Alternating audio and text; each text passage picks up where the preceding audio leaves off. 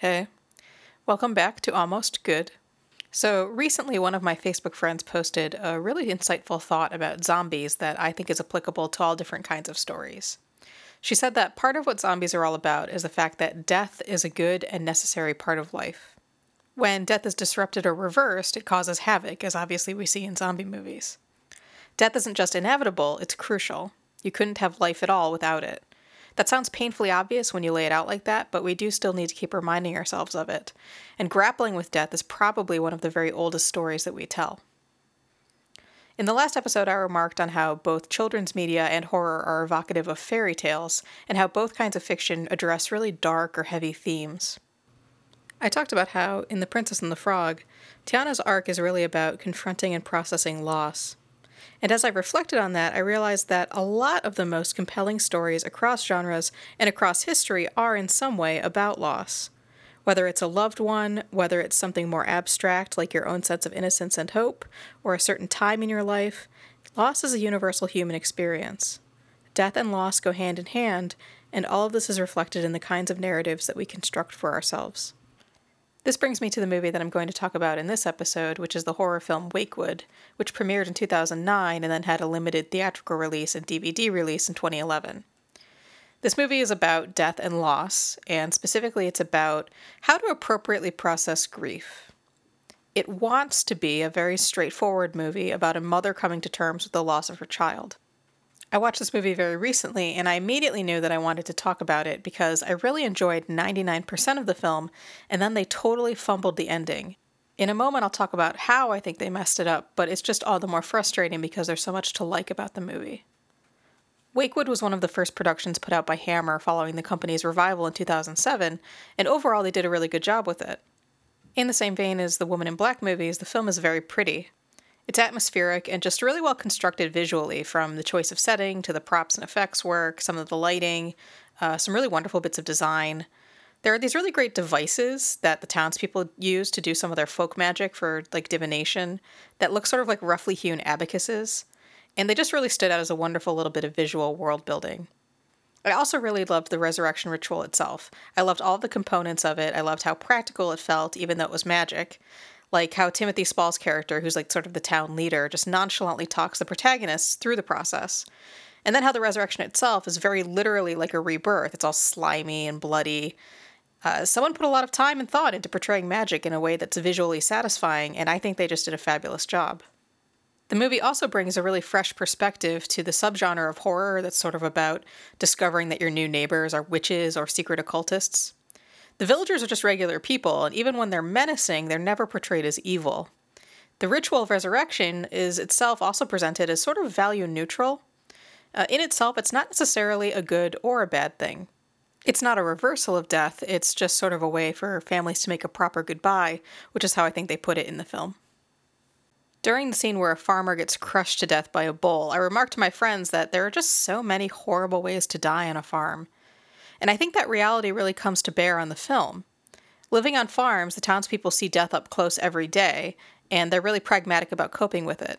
They have a magic ritual that seems to work for them, and works because they maintain that healthy attitude. They have no illusions about the permanence of death and the necessity of coping constructively with loss. But then you have these two protagonists who are outsiders and who are still very freshly reeling from the loss of their daughter, and they're not ready to handle the ritual in a constructive way, in the way that it's meant to be handled. Specifically, they set up the wife as the one who really can't let go. As the story unfolds and things go horribly awry, it becomes clear that the actions of the resurrected daughter mirror her mother's psychological state. The daughter lashes out at a dog because the mother subconsciously blames the dog that mauled her to death. She kills the bull because it killed the farmer. She violently resists going back into the grave because her mother can't let her go. And as I said, that's really what the movie wants to be about. It wants to be about the mother finally letting her daughter go and letting herself move on. This movie is remarkably similar to The Ring in a couple of ways. I want to chop off the last five minutes or so of this movie, just like I want to chop off the end of The Ring. And both movies really want to be about a mom processing the death of a child, whether that's her own child in the case of Wake Wood, or a child that she couldn't help, as in The Ring. But it's as if the filmmakers couldn't let themselves just tell that story. They had to fuck it up and tack on some ill fitting horror cliches at the last minute because God forbid you let your horror movie just tell a story about a woman and her problems. The last few minutes of Wake Wood just don't fit at all with the other events of the film. Not only do I not like the ending for narrative reasons, but it just doesn't make sense within the movie's in universe logic. The villagers would never have let the father go through the ritual again after what happened the first time. And the whole gimmick at the very end with his plan to deliver the baby is just nonsensical. The fetus died when his wife died. It has to go back into the grave after three days, just like she does. They should have cut out the pregnancy subplot entirely. It doesn't influence the main events of the plot in the slightest bit, and there's just no reason to have included it. The film shouldn't have jumped to suddenly being about the husband at the very end. We should have followed one protagonist, the mother, all the way through to the end of her arc. I thought it was a genuinely touching scene when the mother is burying her daughter's corpse, after finally taking it upon herself to send the daughter back into death again, and thereby symbolically getting a handle on her grief before it destroys her and everyone around her. Once she's covered up the body and delivered that sad little bedtime story, her husband should have then broken free of the farmers, and it should have faded to black on a shot of the couple holding each other next to their daughter's grave while the villagers look on. Then, in a very brief epilogue, we should see a callback to the beginning of the film when the husband tried to make his wife throw away the daughter's things. We see the mother methodically clearing all the things out of the child's bedroom, and she pauses wistfully with the photo of her daughter that's sitting on the nightstand. As she takes all the stuff downstairs to get rid of it, she sets the picture on a side table downstairs or on the mantel, and the very last shot of the film is that image of the dead daughter out in the open in the main living space of the house. The daughter isn't forgotten, but her mother has finally given voice to her grief and come to terms with it, and she's been able to let go and carry on. It is okay for a horror movie to resolve its story. All of the devices that comprise the visual and narrative language of horror are tools for telling a story.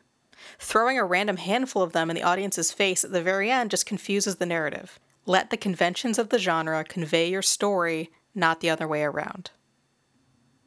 So, when you watch Wake Wood, you should just shut it off right as the mother has finished burying her daughter.